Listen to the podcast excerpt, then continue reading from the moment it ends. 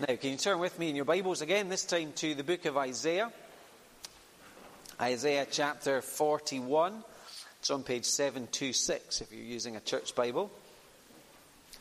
And we're going to read uh, Isaiah 41 from verse 21 uh, into chapter 42. We're going to focus uh, our attention on the first nine verses of chapter 42, but we'll read from verse 41 for a bit of context as we think about Jesus, the servant of the Lord.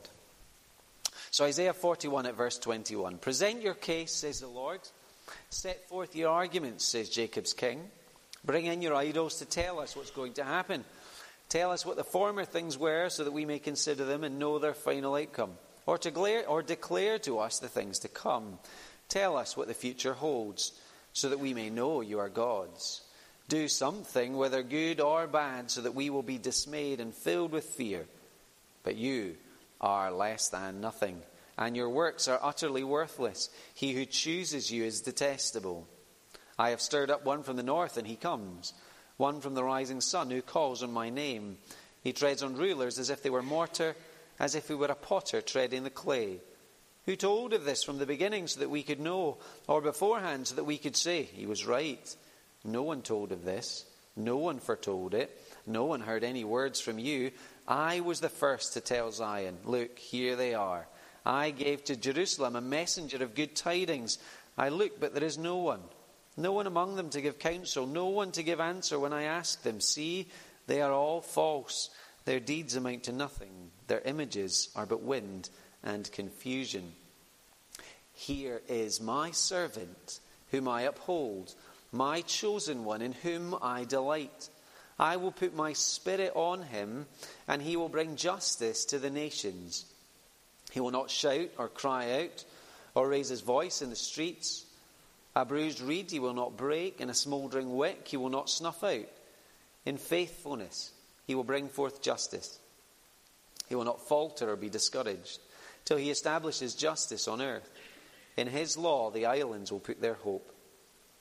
This is what God the Lord says He who created the heavens and stretched them out, who spreads out the earth and all that comes out of it, who gives breath to its people and life to those who walk on it.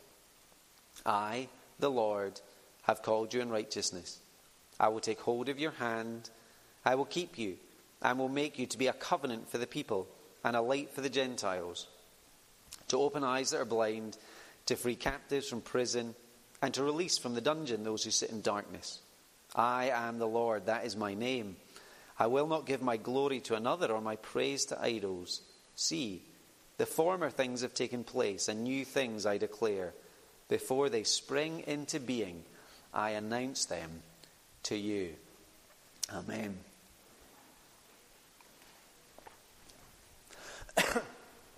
so sometimes people speak about uh, the current generation as the choice generation.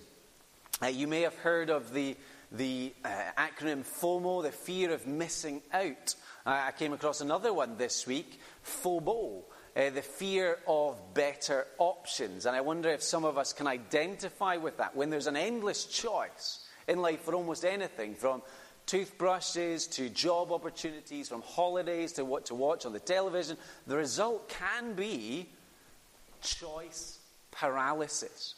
If I make this choice, if I go through this door, that's going to close off these options. And what if these are the better options? What if there's something better out there for me? And people can be paralyzed by too much choice. And one of the reasons why it's so uh, unhelpful for us is because we can be so tied up in, in thinking about these choices that ultimately don't matter that much that we can forget the one choice that really does.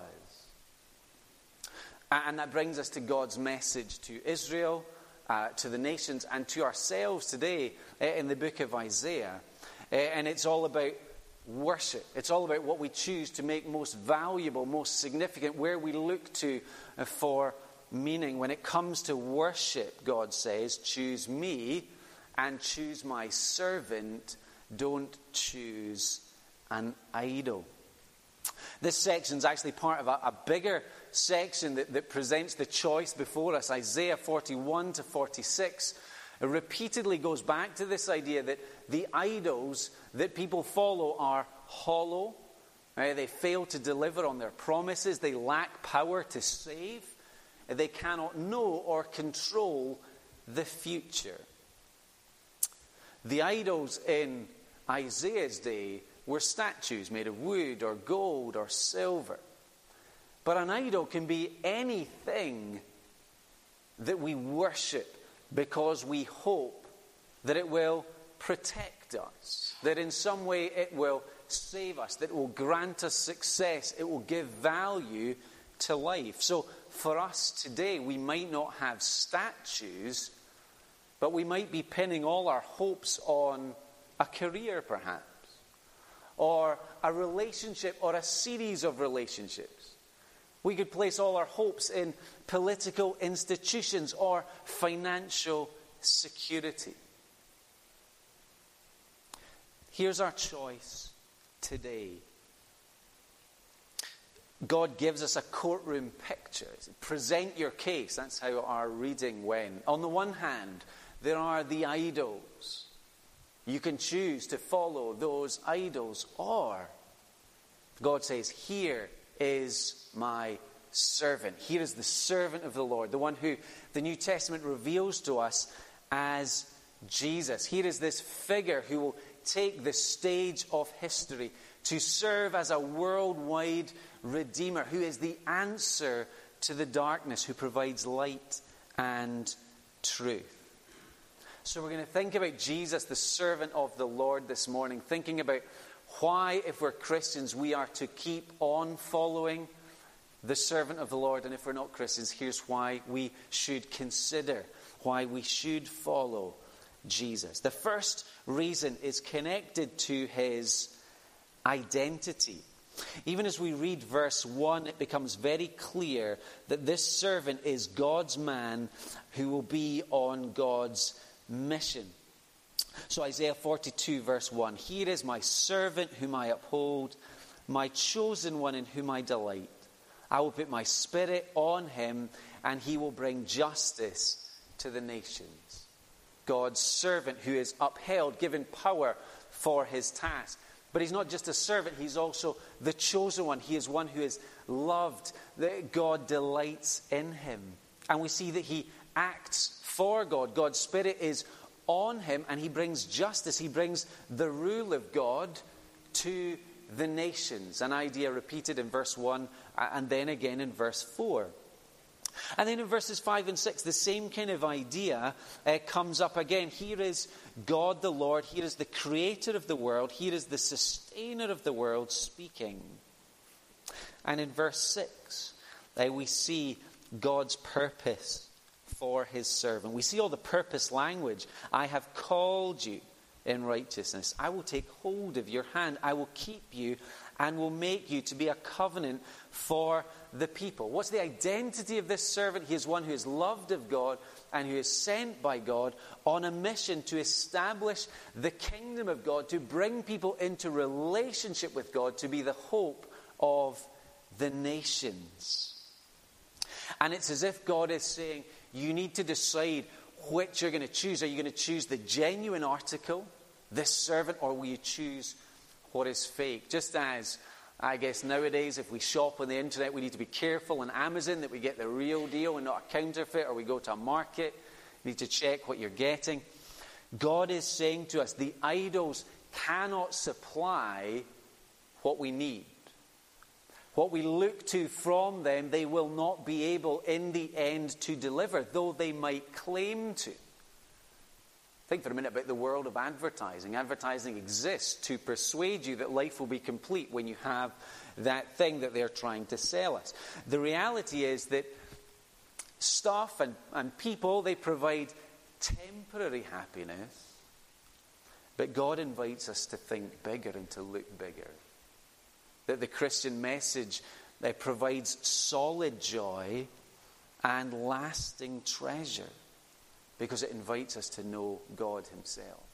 Because we were created in the image of God to know and enjoy Him.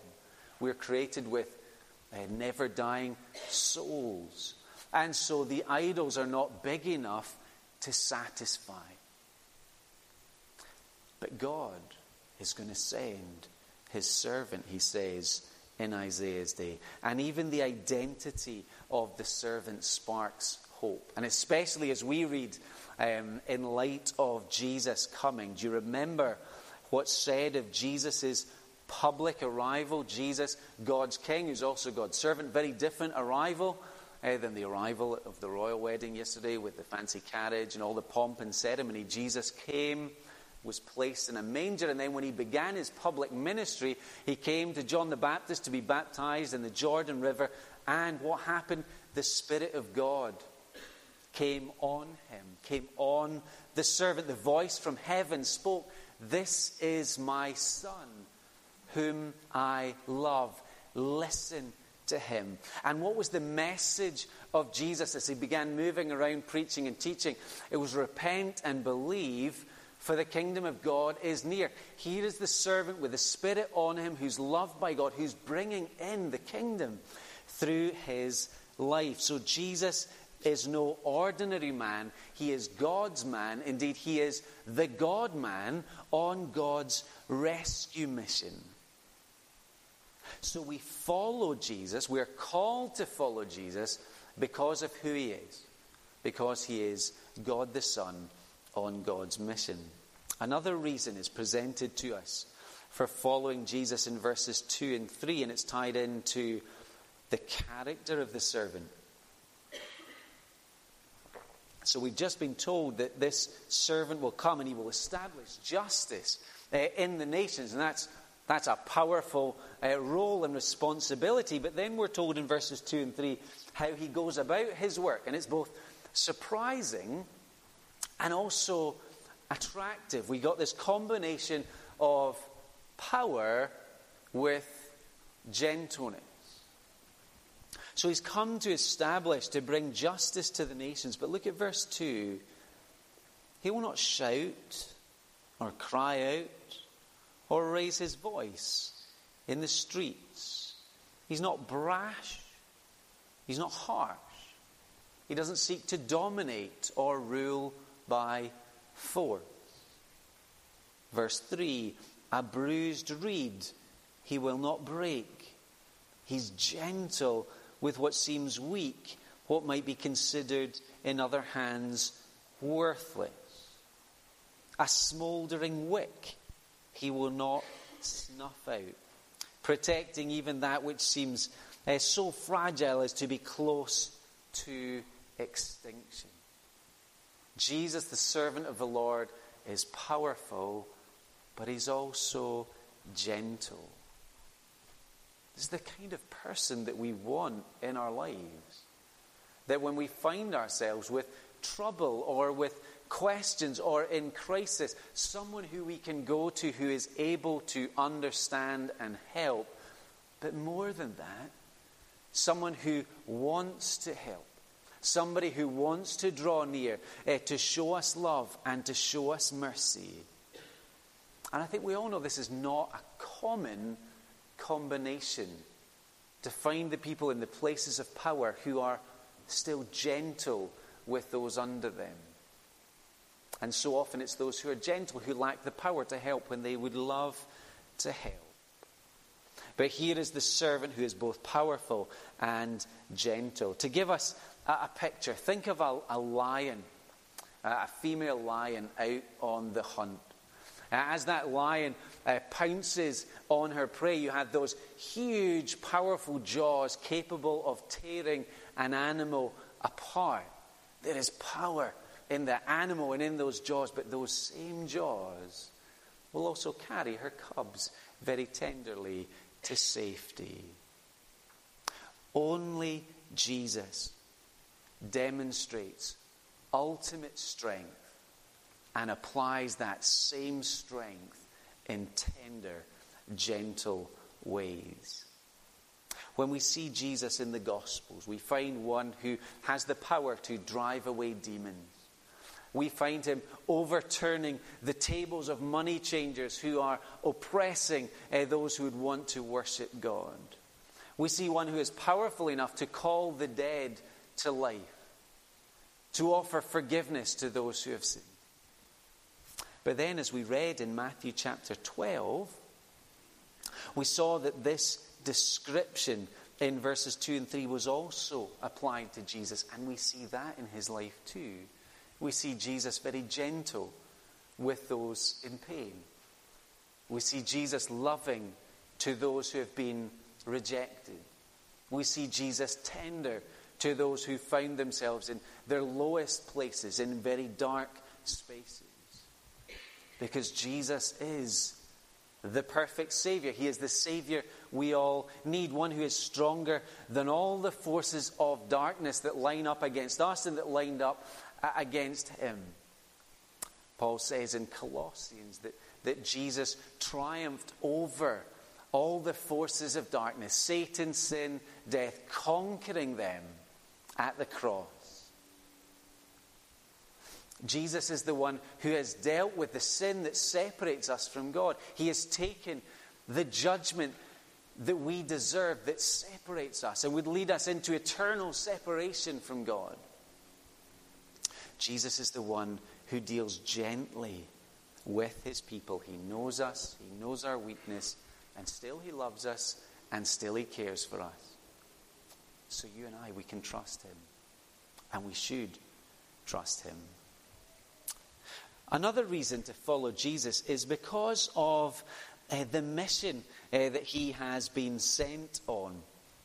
You know, already in this section, the contrast between the idols and the servant is becoming apparent. Uh, but God goes still further to show uh, Israel, to show the nations, to show us why we should choose Jesus and not uh, anyone else to live for.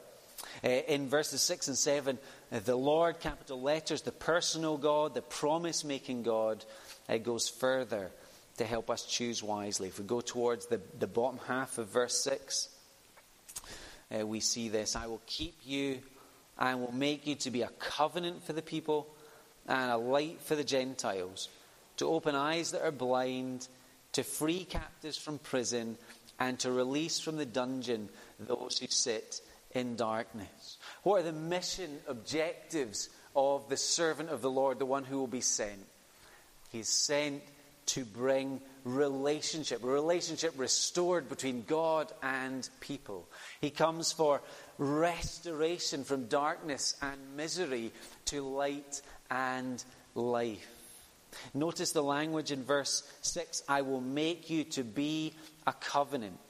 This servant, this Jesus, is God's means uh, through whom people will come into a covenant relationship with the Lord God Himself. There is no other way to know God except through Jesus and trusting what He has done for us.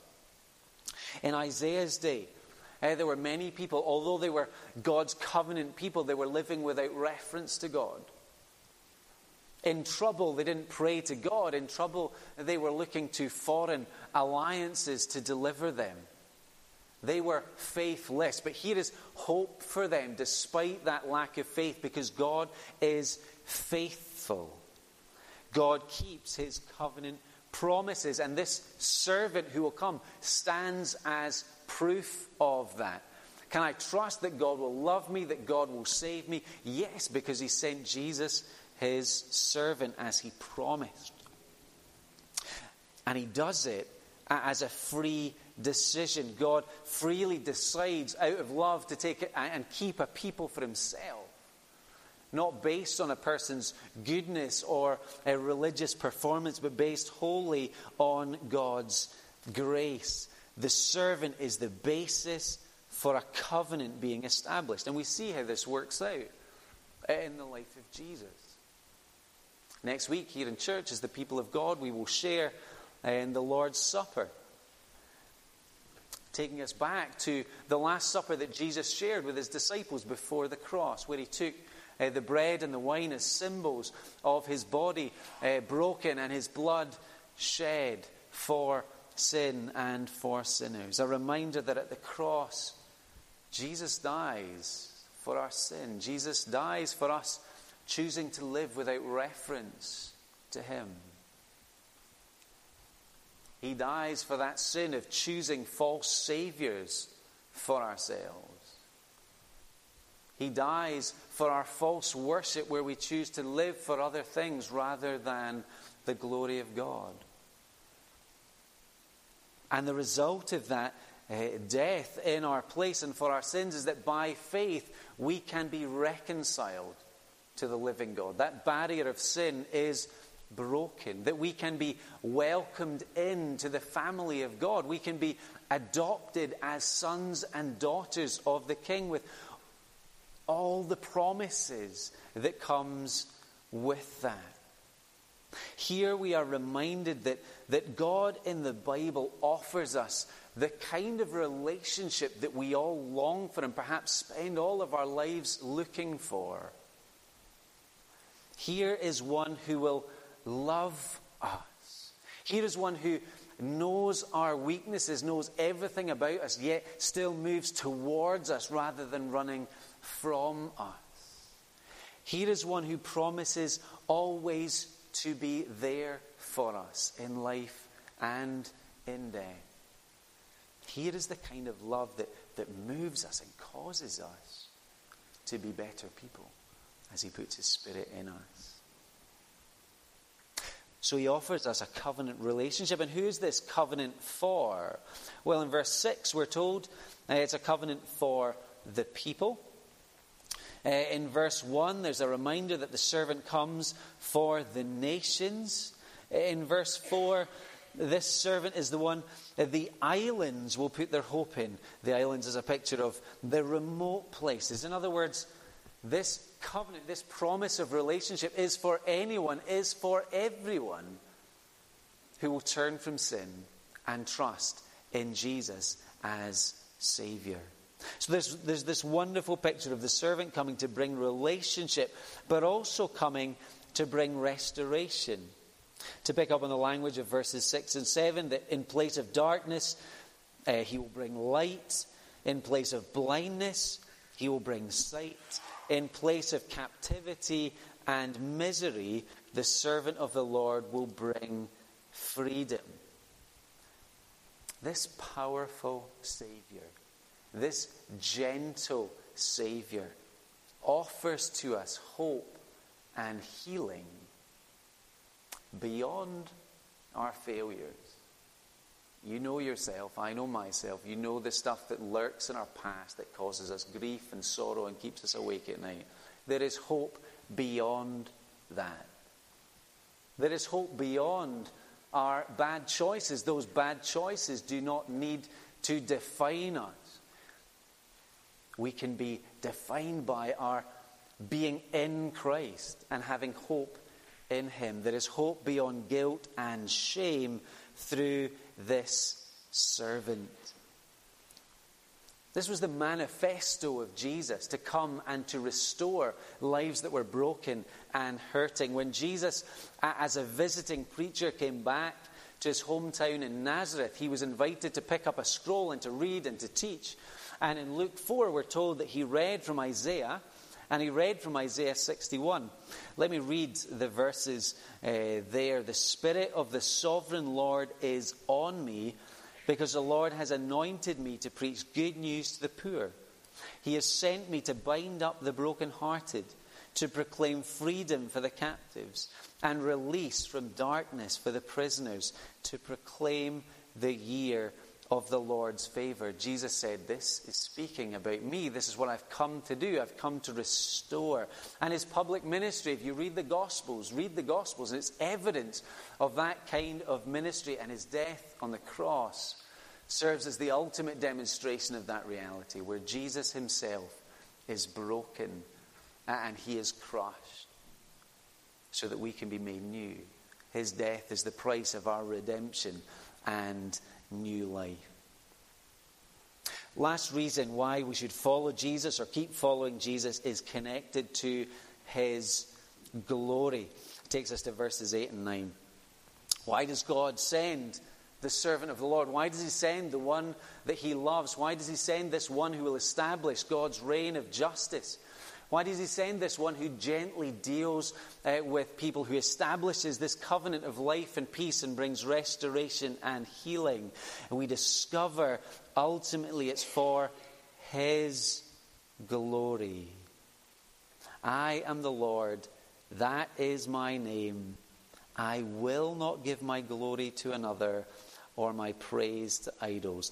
The servant's coming is connected to God having the glory that is due his name. God's goal is that he receive the praise that he deserves as our creator and as our redeemer. And that's why in this section 41 to 46 so often he's contrasting his glory versus the worthlessness of idols. So in verse 9, another example, God knows and controls the future, unlike the idols. Jesus will come as promised, just as other deliverers had come as promised. Here is God calling the people to recognize that we can pin our hopes on many things, but ultimately, Jesus is our only hope in life and in death.